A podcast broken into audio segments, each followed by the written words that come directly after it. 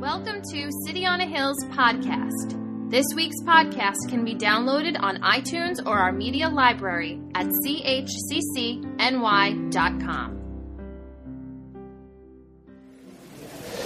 Well,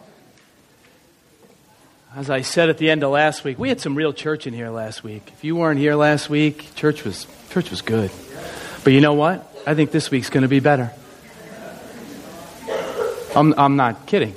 I'm being quite serious. Uh, as I said last week, I get amped up. This is, the, this is my favorite Sunday of the year to preach. And uh, there's, it's sacred and it's holy. And, and, of course, you may go, Easter. I thought Easter is like, without Easter, the, it, that's the foundation. The resurrection is the foundation of Christianity.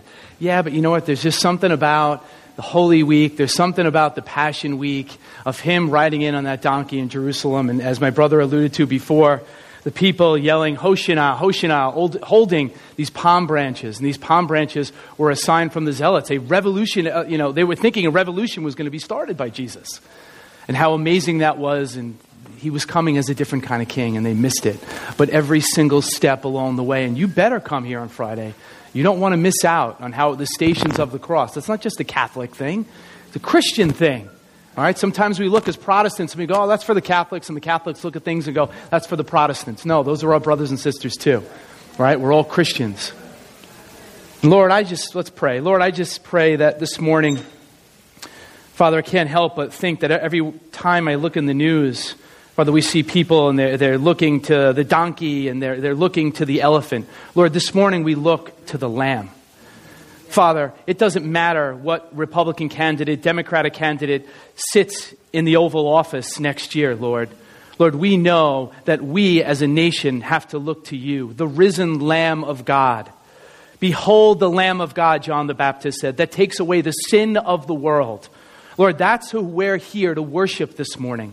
Father, we have heard the story, and I know everyone in here has heard the story of what happened on, uh, during this week and your crucifixion. Father, we have seen the movie play out hundreds of times, maybe thousands of times. Father, enliven this, your word, right now, this morning, may this story come alive in a new way. Father, I ask that the Holy Spirit would rock this place with the story of what happened on a cross on Golgotha, the place of the skull 2,000 years ago. Lord, I ask that lives would truly be changed, that people would truly look to you, not only as somebody they look to and say, man, he was a great person, or yeah, he was my Savior. No, that we would want to really, wholly, fully be all in and want to follow you the rest of our days. Father, we came to do business this morning. Your speaker, I came to do business this morning. Father, but I can't make things happen.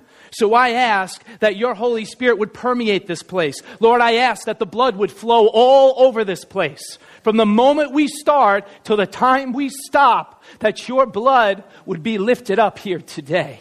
The blood that was shed. Amen. February 19th, 1944, World War II, the battle for Iwo Jima began. Uh, you see a picture up here. Iwo Jima is a eight mile barren, you know, little island there in the Pacific. Why was it such a strategic place for us in the war in the Pacific? Because there were two airstrips. It's about 600 miles south of Tokyo. And these airstrips, if we could get a hold of this island, we could contain Japanese aggression. Well, what's really interesting is that we fought in the Pacific Theater for 43 months. 43 months. One third of all of the deaths that took place in the Pacific Theater took place in one month on this island, this barren little eight square mile island. Amazing, right? It's the only battle in the Pacific where the invaders lost more lives than the defenders. The Japanese had 22,000 men that were stationed here. If you look on the bottom of the screen, that's Mount Suribachi. Japanese were filled in there. They had tunnels and they had all these secret places that they were waiting for the Allied powers. They were waiting for the Americans to come in. And the stories of heroism, the stories of sacrifice, on this island are awe inspiring, amazing. Can I give you an example of one? Well, the first one would be there was a man, a soldier by the name of Jack Lucas. Is a picture of Mr. Lucas. Jack Lucas fast talked his way into the Marines. He was a, a, very big guy, you know, sculpted figure. You know how old he was when he got in the Marines? He tricked the recruiters. He was 14 years old. Do I have any high school freshmen in the room here today? Because that's how old this guy was. He is the youngest Medal of Honor winner in American history. Youngest. And let me tell you what he did. He makes his way in. He got stationed in Hawaii. And he's driving a Jeep. That was his job. And he said, I didn't come all the way. I, I, didn't enter this war. I didn't, I didn't come here to sit in a Jeep and just drive people around. I want to go where the battles are. I want to fight for my country. So this man became a stowaway on one of the ships that was headed for Iwo Jima. The other soldiers on the ship that he was on were sympathetic to his plight, appreciated what he wanted to do, and they were actually sneaking him food. When they actually hit the shores at Iwo Jima, Lucas got out. He had no gun. He found a gun on the shore there, picked it up, and joined in the fray. Now, the story of how he won the Medal of Honor. He was with two comrades. They were crawling on the ground and they were, they were in a trench. And they were looking around trying to figure out what was going on. And with that, seven Japanese soldiers popped out. He took his rifle, shot the first guy, and then his rifle jammed. Before he could even flash his eyes, a grenade came in. Somebody, one of the Japanese lobbed a grenade right at his feet. He yelled back to his comrades, grenade, grenade. He's on his feet at this point. He took the butt of his gun, his, his rifle, and he started take, taking it and jamming it into the soft ash. Another one was lobbed in at his feet, a second one. With that, he said, grenade again. And this is hard to fathom, but this man, Jack Lucas, a real story, a real soldier, took his body and threw it on both of the grenades. But here's the best part of the story he lived. They took him to a boat called the Samaritan. The doctors on the boat, you know what they said about him? They said he was too tough to die. Too tough. He had 21, he underwent 21 operations. 21 operations. He lived a long life too. You kidding me? Do you feel that? Do you feel the power of that sacrifice? If you go there today at Iwo Jima, in stone, this, this message is inscribed. When you go home, tell them of us and say, For your tomorrow we gave our today. Wow. Sacrifice, bravery, undaunted, courage, real stories. The blood of those individuals that sacrificed their lives, the blood cries out for us. And we walked in here today free to worship, free to sit in our seats, free to do whatever we want. And you may go, what is this? It's not, you know, Veterans Day, Memorial Day. No, listen, we don't spend, and there was an article recently in the Times, we don't, by World War II veterans, we don't spend enough time actually talking about World War II and the heroism and the bravery. But you feel the blood, right? You feel the blood. You feel the power of the blood. Can I give you one more story? And it's also a World War II story. How about this story? Again, World War II. This is in a Japanese POW camp. Me give you a little picture there. Oops. Give you a little picture there. Um, the man that you see there, his name is Ernest, that's Ernest Gordon. An amazing book was written called To End All Wars. And it chronicles his time and other soldiers in World War II in Thailand while they were in this POW camp. And what's wild about his story is something happened in this camp with deplorable conditions. You see, one day, it was the end of a day, the men were done working, they had to line up every single day when the day was concluded. They had to take all of their tools, everything had to be accounted for. A Japanese soldier then was counting everything that was there, going through everything. Okay, we have this, we have this. And the Japanese soldier said, We're missing one shovel. We're missing one shovel. He's, in his broken English, he went up and down the row berating the men. Where is the shovel? One shovel is missing. If I don't get the shovel back right now, if I don't find out who took it, I'm going to shoot every single one of you. Nobody stepped forward. He then moved to the end of the line, took his gun, put it on his shoulder, and start aimed at the first soldier that's standing there. With that, one of the other men at the end stepped forward and said, I took the shovel. He ran over to him. He was enraged. He's incensed. He threw his gun down and he started punching the man and the man, punching the man in his face. And the man stood still and he was quiet. He didn't make any noise. He, that enraged the guard even more that he picked up his gun and he started to hit him with it. The man eventually fell to the ground and he continued until he crushed the man's skull and his blood was all over the place. The other soldiers that were there, then the, the, Japanese guard left. The other soldiers picked up this soldier and they brought him back to their little base and they buried his body. Well, a half an hour later, they recounted all of the shovels and they found that all of the shovels were actually there. So there was a man that was standing here that said, I will give up my life for everyone else here. That I didn't take the shovel, but I'm willing to sacrifice my life for everyone else that was there. Wow. Guess what? Why am I telling you these stories this morning? Why am I starting my sermon this way? Because I'm here to tell you this morning those individuals, you, you feel, you feel the power? I heard some of you go, oh, you feel the power of the blood that was shed. You see, those men, follow this, those men were not just saved physically. You have to see this. They weren't just saved physically, although they were, those men in all the interviews we saw, Jack Lucas that saved those other two guys in Iwo Jima, you have to see and understand that those men's lives were changed. They said there was no way I could live my life the same way. Somebody sacrificed their life for me. It changed them. They wanted to be a better person.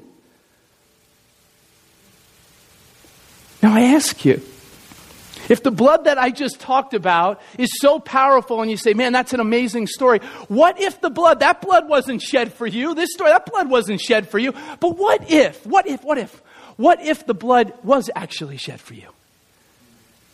Isn't that the message of the Holy Week of the Passion? That's the message when you go and you look at the cross at Golgotha. You see something was happening outside of Jerusalem, and there were three men that were being crucified, and the one in the middle, the people, many people there missed it, but it was the Savior of the world. It was a different kind of battlefield, but it, was the, it wasn't just any sacrifice, it was the ultimate sacrifice. And you see, what I want to do this morning is open up your mind and your heart to really see and understand the power of the blood that was shed. Because you think you know about it, right? You think you really know about it? Let's wait till the end of the sermon. And to do that, we're going to look at a story in the Old Testament in the book of Genesis. If you have your Bibles, you'll want to turn to Genesis chapter 15. A story that, listen, it is in my top five of most important stories in the entire Bible. It really is. It's a, it's a chapter that I have preached from before. I'm going to preach from it a little differently today. But this is ultimately going to take us to one of those aha moments where at the end you go, ah. Really, that's, what's, that's, that's what the goal of this message is today. That you would look at the end and you'd see the cross and go, wow, I never really saw it that way.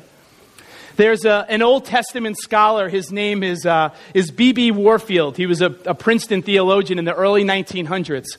And I thought what he said was, was wonderful as it pertains to the Old Testament and its relationship to the New Testament. He said the Old Testament is like a fully furnished room that's very poorly lit. That's rich right there.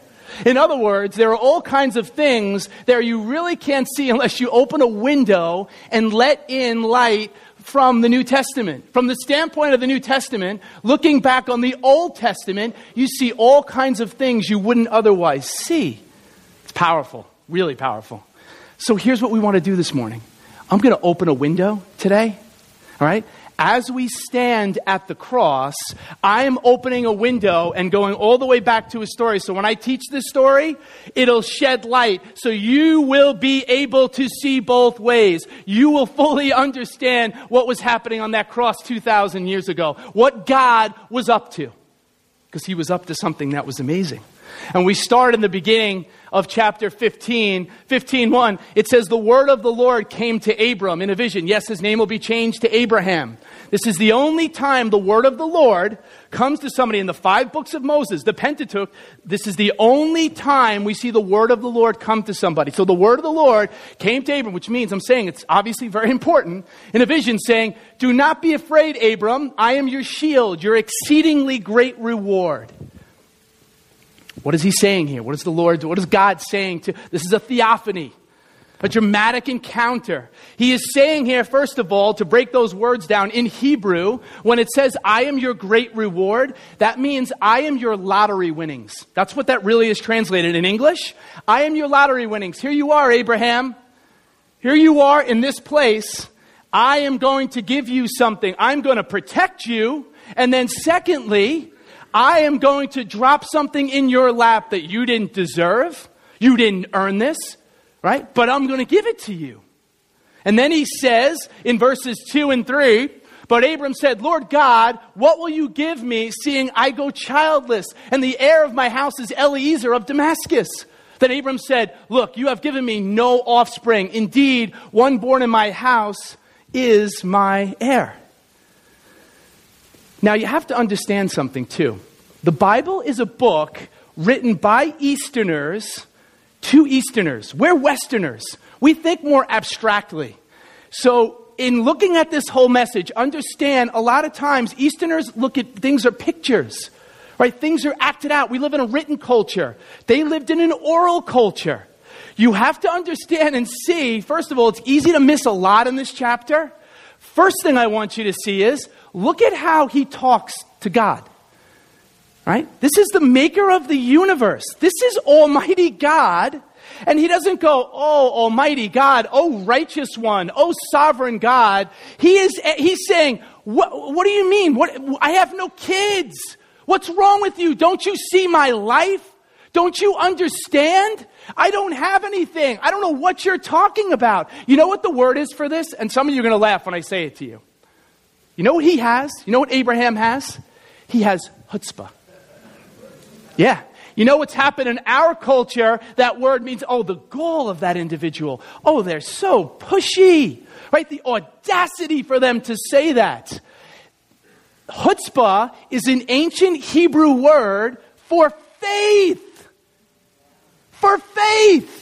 Abraham had incredible chutzpah to talk to God this way. I think if I was in my bedroom, right? I'm in my bedroom and I had a theophany like this, I don't think I would talk to God this way. I don't know about you. Maybe you would, but I don't really think that I would. I'd be kind of afraid here. So, chutzpah, what does it really mean? What does that word really mean? It's an important word. It's an important Hebrew word. It means somebody who is passionate Somebody who doesn't stop until they get what they want. It's like the story of the Canaanite woman. That's where this word is used. Remember the Canaanite woman that comes to Jesus and she says, eh, Jesus, my, my daughter is demon possessed.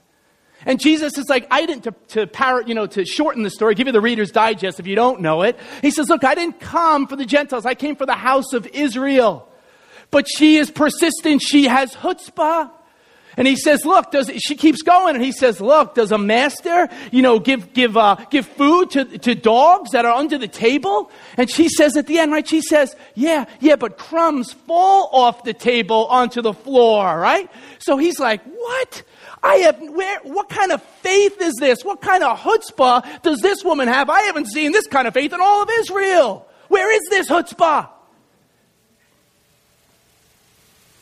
Abraham has incredible faith in this story. And I'm telling you this morning, God loves people that have chutzpah.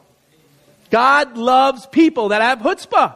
So God doesn't look, God doesn't discipline him and say, Abraham, oh, it's time out for you. You can't talk to me that way. You're going to sit over here for two minutes. When you're done and you learn how to talk to me, right, parents? You know what I'm talking about? He doesn't do that to him. He answers his questions. He understands some of his doubts. And then you look, it moves on there in verse 5. Then he brought him outside and said, Look now toward heaven, Abraham, Abram, and count the stars if you are able to number them. And he said to him, So shall your descendants be. So shall your descendants be. Look in the sky, Abraham. You don't think that I have big plans for you, but I absolutely do. And then he says in seven, right? Going down to seven. Then he said to him, I am the Lord who brought you out of Ur of the Chaldeans to give you this land to inherit it. So, God is telling him, I'm going to give you land. You got to just stay with this. As I walk through the story, I promise you at the end it'll be worth it. I'm giving you land. I'm giving you descendants. And one of those descendants will be the Messiah of the world. Ah, that's not too shabby. That's pretty good. Abraham, you're having a pretty good day. This is what God is saying is going to happen to him. And I love the fact, again, that Abraham has this chutzpah. And then you look on, you, you keep going here, and then Abraham is like trying to question. He said to him, Bring me, well, you know what? I'm not even going to get to that part. Let me hold off on that part. Let me just say this. Let me, let me I, I wasn't going to include some of this, but let me go there. I think, first of all, too, God was impressed that he's like, almost like, you know, pulling his almighty robe and saying, I love when people actually challenge me like this. How many of us really challenge God when we pray? You know how wimpy some of our prayers are? Do you know how wimpy some of our prayers are? When I was taking a grad class, I had to go to Syosset and I had to interview somebody of another faith, and I chose Judaism because most interesting to me, and obviously we can't understand uh, it's our Christian roots. And I sat for two hours with this guy, and this guy, some of the things I liked him, and then some of the things he said, I was like, whoa. And he said, you know what? Some of the Christians that I've met, I don't know where this is coming from, they pray some of the wimpiest prayers. Wimpiest prayers. And I was thinking about it this week, and I'm going, you know what? I, I thought back to that. I said, you know what? That's kind of true. And we pray a lot of times. I notice in my life, you know, I pray for Aunt Susan that she would be healed if it's your will. If it's your will? Are you kidding me? When I look at this story and I see the chutzpah that this guy has, and he's asking God, and he's challenging God, and he's questioning God, where are we in terms of our prayer life and really challenging God? God, these are what your promises say in the Word when it comes to health, when it comes to my finances. We need to be praying and believing. And if you don't have that kind of chutzpah, you don't have that kind of faith, you ask that He would give you that kind of faith to believe that those things, things that are unseen, will come into your life. They can come into being. That's what we need. We need this kind of faith. And so he wrestles, and I love what's I love what he does. He's so honest. He talks about what's in his heart. And God is open to our doubts. Do you know that? Do you know that God is open to our doubts? I think sometimes we miss that, but God is open to our doubts. You can doubt things. Listen, God is gentle. If you notice in the story, God is very gentle with Abraham. And when Abraham comes, he doesn't, he doesn't correct him. He's absolutely gentle. You to take him out, guys? Okay.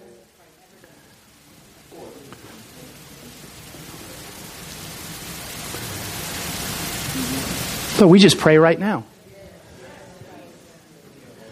We pray healing over his body right now, Lord. You could stop, please stop that. You see Abraham and how he was letting all of his, his doubts out, all of his concerns, all of his fears. He was laying everything out to God. He didn't hide any of that. And I think that's how we're supposed to be.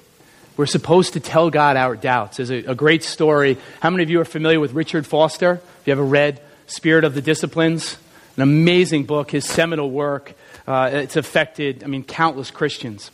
And he talks about, there's a time, not in the book, but I figured many of you would know that book. His son Nathan uh, was with him and they were skiing one time. And it was really interesting, a very poignant moment in his son Nathan's life. You see, Nathan was in high school at this point and had some questions about God and the church. And he's on the, he's on the, uh, they're on a lift and they're going up to ride down the mountain, one of the, uh, one of the slopes. And he says to his dad, I hate going to church. It's nothing against God. I just don't see the point. Now, I want you to imagine being the father, right? Your son says this to you. He's a, he's a minister, right? He's, he's written books. This is what he's devoted his whole life to. So here is his young high school son who makes these comments to him, and the kid didn't know. He wrote his own book in 2010, and he talks about this story. And he said, I didn't really know how my dad was going to handle it, but I love what Foster says back. He said, You know what, son? He said, Sadly, many churches today are simply organized ways of keeping people from God. Are you kidding me? That's what the father said back to the son. So then the son went on, he went on this like little like tirade, this rant, and he said, I found more grace and love in worn out folks at the local bar than those in the pews. And instead of allowing our pastors to be real human beings with real problems, we prefer some sort of overworked rock star. How true is that? And I love, Foster smiled and he quit back. He said, Good questions, Nate. Overworked rock stars, that's funny. You obviously put some thought into this. And guess what? He said, his son said, that was the turning point in his spiritual life because his dad reacted in such a way that he didn't shame him. He didn't look at him and say, How could you question the church? How could you question this? How could you question that? He embraced the fact that his son was questioning what was going on in the church. And I say that because we have to be a people that are open to skepticism. Tim Keller talks about it in The Reason for God. He says, if we are church, if we have churches that don't allow our young people to ask questions, they will turn into skeptics. They will leave the church because we're not answering and helping them with their questions. Don't be alarmed when your kids have questions. My six year old in the car today. Funny, right? Says to me on the way to church, Dad, why do we have to go to church? Why do people go to church? What if they don't want to go to church? Huh, that's great. Right before I have to speak? That's a great question. How much time do you have, Jameson? Right? But how true is that? We need to be gentle with people that have questions and doubt because at some point, at the end of the day, you have to believe that this is rock bottom foundational truth. This is the bedrock. So if this is the bedrock, you let your kids go look. You let your kids go search because at the end of the day, they're going to come back to what is ultimately true. The inerrant word of God, His story. At some point they will. Don't be worried about it. You pray about it. Pray about it. But no, at the end of the day, their questions are good. This is a church. City on a Hill Community Church is a place where your questions are welcome. Where you, as a skeptic, you are welcome. We don't have answers for everything. I don't, I, I don't profess to have answers. Pastor Linda, Pastor, we don't have answers for everything. But we will try to answer your questions and we will try to help you in that endeavor.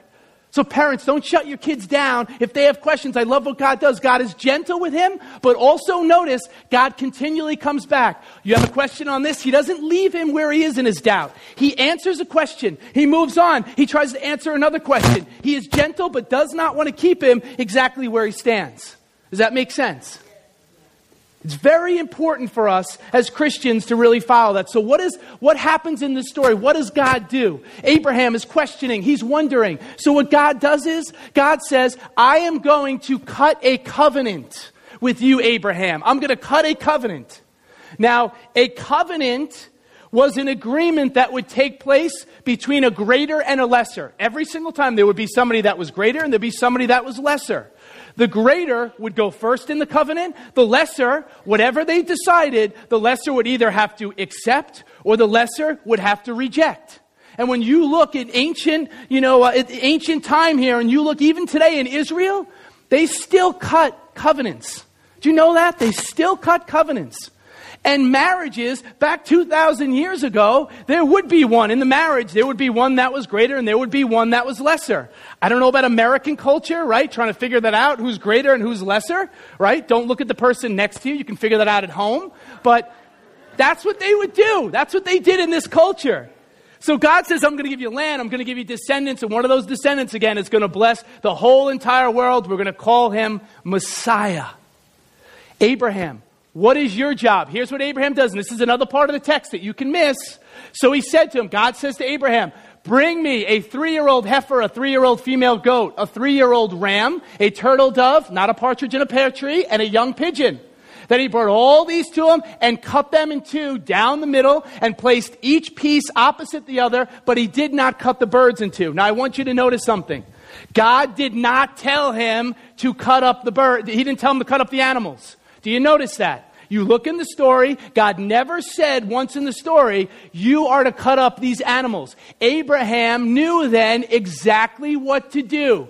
Abraham cut them and he created, I've showed you this picture in the past a couple of years ago, he created what was known as a blood path. Do you ever see how much blood is in a cow or an animal? So when they would actually, they would cut these animals, the blood that would be there, it would puddle up and eventually it would form what was known as a blood path. Thus, why they called it cutting a covenant. So he does more than he's commanded to do here. He and the way they would seal the covenant is this is wild. They would hike up their robes, they would take their sandals off, and the greater party would always walk in the blood path first. Yes, walk in the blood. They would walk through it. Then the lesser party was supposed to do the same exact thing. They would walk through the blood path. By this, they were saying to the other person, if my son or my daughter isn't everything that you hoped they would be, may this happen to my body. You have to see this. May this happen to me.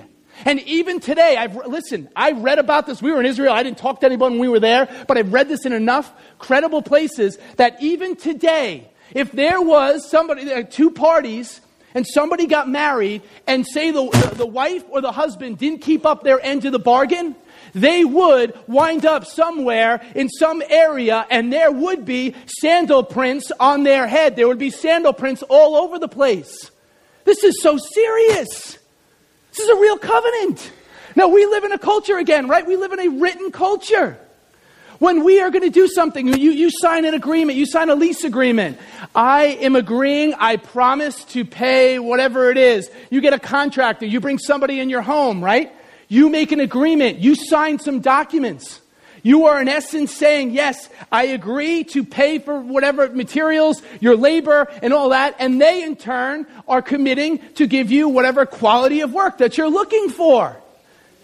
Don't you think, wouldn't it be more interesting if we actually did this today? I think you'd get better service if you had a contractor come in and you said, hey, by the way, why don't we do it the way they did in the ancient days? So this is what they did. They really did this. They would cut a covenant. So, what is going on inside of Abraham's mind here? Because you have to see in the story what's easy to miss. When two people go through, God is saying, I'm making a covenant here. Abraham, this is blowing his mind. And God is saying to Abraham, What is your part in this covenant? You know what Abraham has to do? You have to be righteous. You have to be perfect. You have to be blameless. You can't make any mistakes. That's all you have to do, Abraham. That's it. Nothing else. Just be perfect. Can you imagine what's going through this man, this old man's mind, when he realizes that's what God is asking him to do? He realizes that if he puts his little twist, his toes in that blood, he realizes he is dead. He realizes he can't keep his end of the bargain. He can't keep his end of the covenant. And then you go to verse 12, look what it says. Now, when the sun was going down, a deep sleep fell upon Abram, and behold, horror and great darkness fell upon him. Lost in translation here again. Let me tell you. Now, this does not mean it was getting physically dark. But what we miss here in Hebrew, what this is saying is Abraham is not going, go to sleep, go to sleep, little Abraham. He's not going to sleep and waking up. Abraham is experiencing spiritual darkness. Abraham is experiencing spiritual terror. He doesn't know what to do. It is physically dark and now it is spiritually dark. He is agonizing over the fact of what his part is in this covenant that God is cutting with him. How am I supposed to do this? I can't be upright. I can't be perfect. I can't be blameless. How am I supposed to do this? And then look what God does. Here it is. You made it. If you're awake, you made it. In verse 17, and it came to pass when the sun went down and it was dark, that behold, there appeared a smoking oven and a burning torch that passed between those pieces. This is one of the most amazing parts of the entire Bible. And the first part here, where it says in some of your translations will say a fire pot here. You know what it really should be translated? Billowing smoke. Billowing smoke. In the book of Isaiah, there's smoke that filled the temple. When Solomon was dedicating the, uh, t- uh, the temple, there was smoke that filled the temple. Mount Sinai, smoke came down. So here we see this. God comes through the blood path in billowing smoke. What would that have looked like to Abraham as he's cutting this covenant? Stay with me.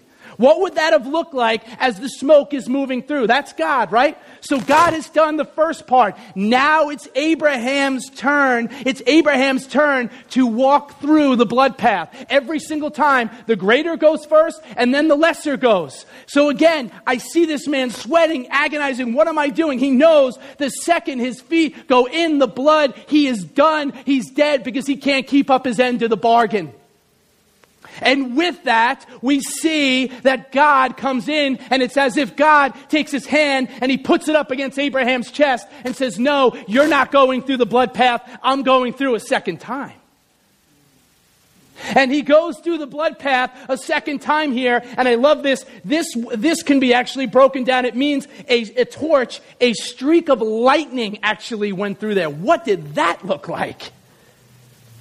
This old man is standing there and he, trust me, again, he cut up the animals. He understands what a covenant is. You can't lose this piece. He understands what that means. And then for God to go through the, to go through the blood path twice, he doesn't go through it once. He's, what's going on here? What is God up to? What is God doing? I'll tell you what was going on there. God is saying, and he's saying to us today, he's saying, if you and your descendants, including those people at City on a Hill Community Church on March 20th, 2016, if you ever fail me in this covenant, if you ever fail me, you may do this to me. You may do this. The animals that are there. If you ever fail this covenant, you may do this to me. And Abraham knew, oh my gosh, I can't keep the covenant. God's saying, you don't have to keep the covenant, Abraham. You can keep the covenant.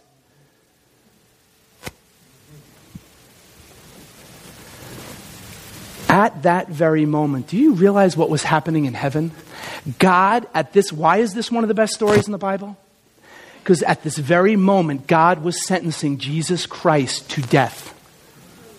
At this very moment, Jesus Christ who is in heaven at the right hand of the Father knew. I guarantee you, the Father and the Son looked at each other and they knew what was going on, that this is the moment, that the only way for the covenant to work out was that God had to die himself and God had to die in Abraham's place.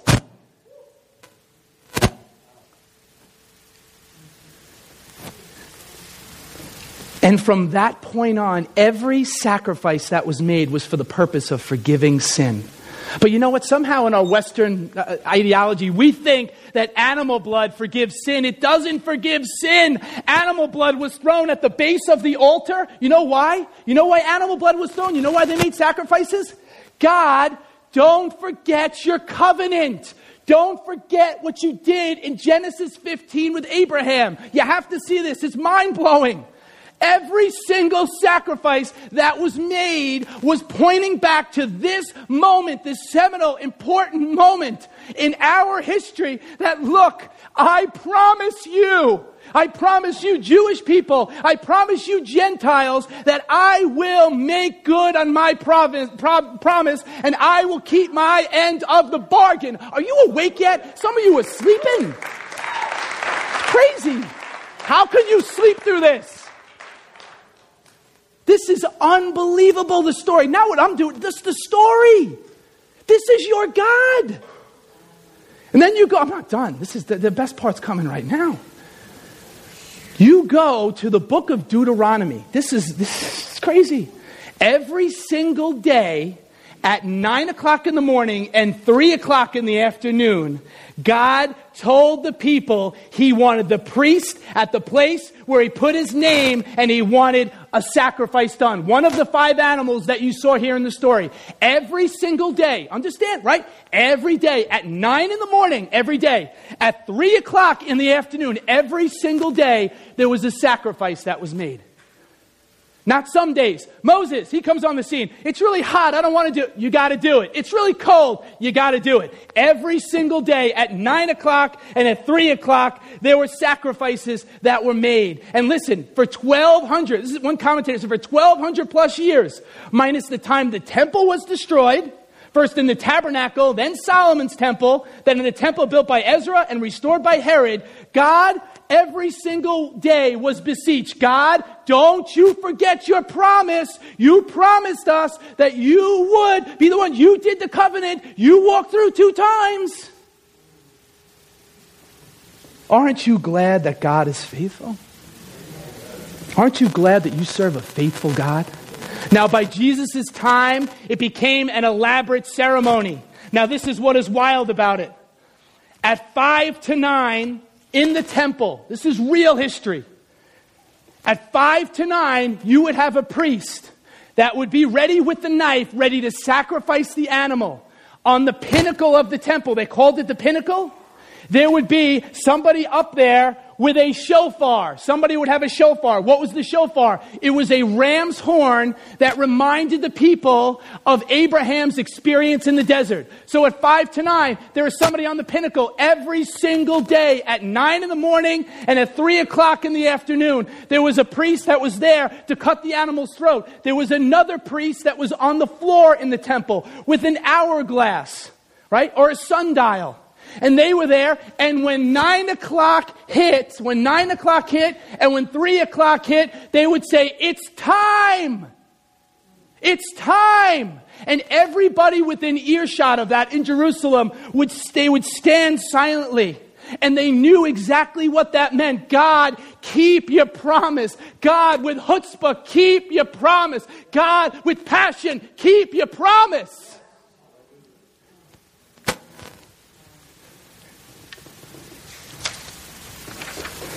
Come with me now to the streets of Jerusalem. Josephus says there are two million people in Jerusalem. You know why they're there? It's Passover. And Passover is they're celebrating how they were emancipated from the Egyptians. Remember the angel of death? And it, it, it, passed over the homes that had the blood of the lamb out there. It is Passover. You can't miss this. For your Christian lives, you have to get this. It's Passover. Everybody that was in the city on that Thursday would have been getting a spotless lamb. They were picking out a lamb, a lamb that had no blemishes. On that Friday, they would have been eating the Passover meal. Are you following this? On Friday, on Good Friday. Josephus says two million people are there. The only difference on that Friday was Three men are outside the city and they're on crosses. And at five to nine, the call came and they said, It is time.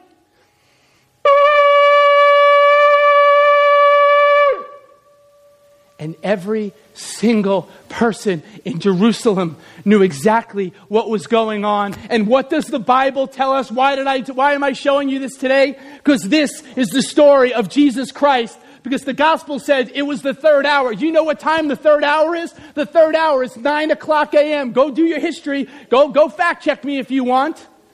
The third hour is 9 o'clock. That means when Jesus was put on that cross, that's what they would have heard. The shofar would have blown, and everybody that was there would have heard that sound, and they knew what it meant. God, with chutzpah, keep your promise, keep your promise. I'm not, wait, wait, wait. This is the best part. Now, from the sixth hour until the ninth hour, there was darkness over all the land. And at about the ninth hour, Jesus cried out with a loud voice saying, my God, my God, why have you forsaken me? At three o'clock, you heard the same thing.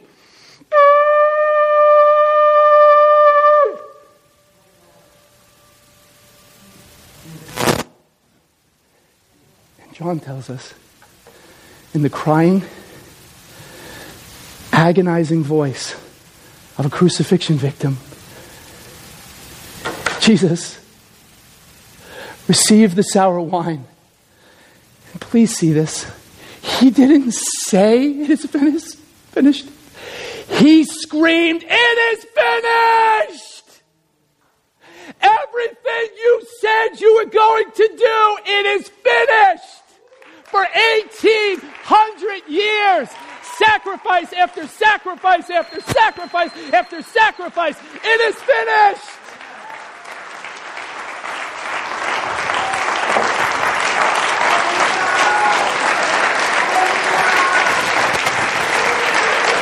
Nothing can stop us. I know the enemy wanted to stop us this morning. You can't stop us. Sorry. This is what happened 2,000 years ago. This is what happened. It's real history. I can't wait for the day when we can go into heaven and we can really see what that was like. So many people missed it.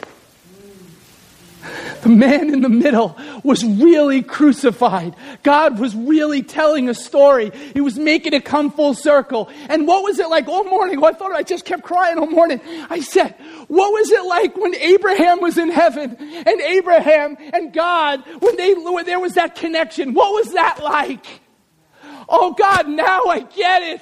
Now I get why I didn't have to walk into the blood. Now I get what you were doing. You were setting yourself, I don't fully understand it. The angels, everybody was in awe. And it went all the way back to the story of Abraham in Genesis 15. You see, friends, I told you, it's a little different, right? To see the crucifixion. I hope your Holy Week, your Passion Week's a little different. Can I tell you one more story in closing? Billy Graham, in 1955, he writes in his autobiography, he talks about when he was invited to speak at Cambridge University in England, and he was speaking to students at the great St. Mary's Hall. Now, many of the people that were there in England at Cambridge, scholars, the John Stotts of the world. I mean, these are some really smart people. They looked at Billy Graham. There were articles that were written in the Times of London and other, you know, uh, newspaper publications, and they looked at Billy Graham as this like country bumpkin, this fundamentalist who is this fundamentalist that is coming to speak to us? And many of them, get this, many of them did not believe that we needed the blood, the blood of Christ. We needed that for the forgiveness of our sins. We didn't need atonement, atoning. Are you kidding me? That's what many people thought. So Billy Graham was invited. Listen, he was invited to speak for four days. So Billy Graham goes there and he says in his autobiography, I wrote the best sermons you could possibly imagine. And I had scholarly quotes. I had, you know, you name it. I spoke to all those people, those intellects. I was going to tell them. I was going to show them. And first night, nothing happened. The second night, same message, nothing happened. The third night, same exact thing, nothing happened he went home and left there and said, I, I, I, can't, I can't do this. And he heard God speak to him, and God was telling him, You need to preach about the cross, and you need to preach about the blood. And Billy Graham got up, and uh, Dick Lucas, who was a preacher from England, I read this, and this is another thing. It was so moving to me this week that Lucas said when he spoke, many of these scholars looked very smug when he started talking about the blood of Christ because they said to themselves, they don't know, he doesn't know who he's talking to, that these students are not going to buy any of this garbage. And for 45 minutes, Billy Graham went from Genesis to Revelation, and there was blood all over the place, and he talked about every single sacrifice, and 400 people came to know God there, and many of them became pastors and preachers, and many of them were moved and touched because Billy Graham spoke about the blood, nothing but the blood of Jesus Christ.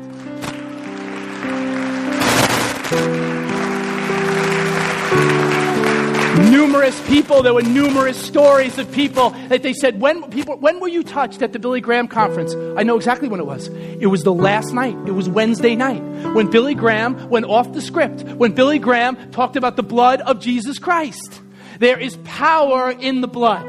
There is power in this table here today. I hope you feel that there is more power here today than you've ever felt in your entire life.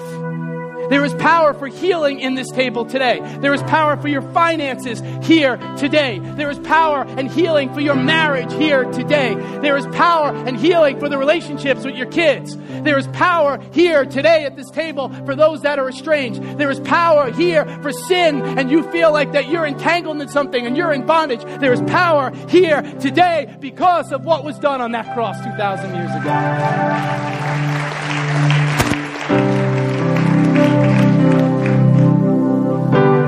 Preaching today. I felt like preaching today. This is the good news. But it's not easy because I told you, you've heard, right? You've heard the story so many times. You've heard it so many times. May Palm Sunday and Easter 2016 be a little different for you when you realize and look back at the story that God was telling as the window was opened this morning and you got to see and fully understand who your God is. Lord, Lord, words do no justice to expressing how thankful we are that you kept your promise with chutzpah. Father, I thank you for the passion that your son walked the face of the earth with.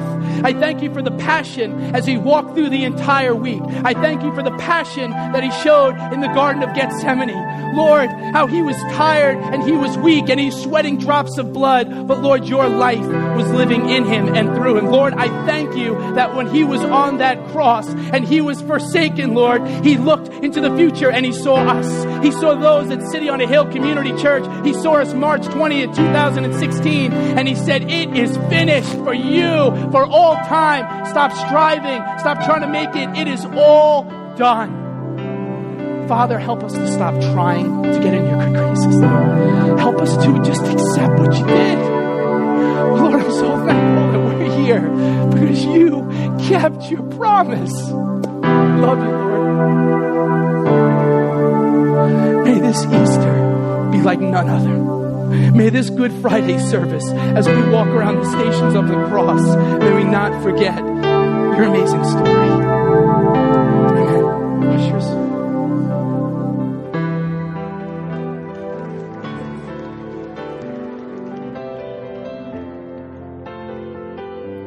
Thanks for listening to City on a Hill's podcast. For more resources, visit us at chccny.com.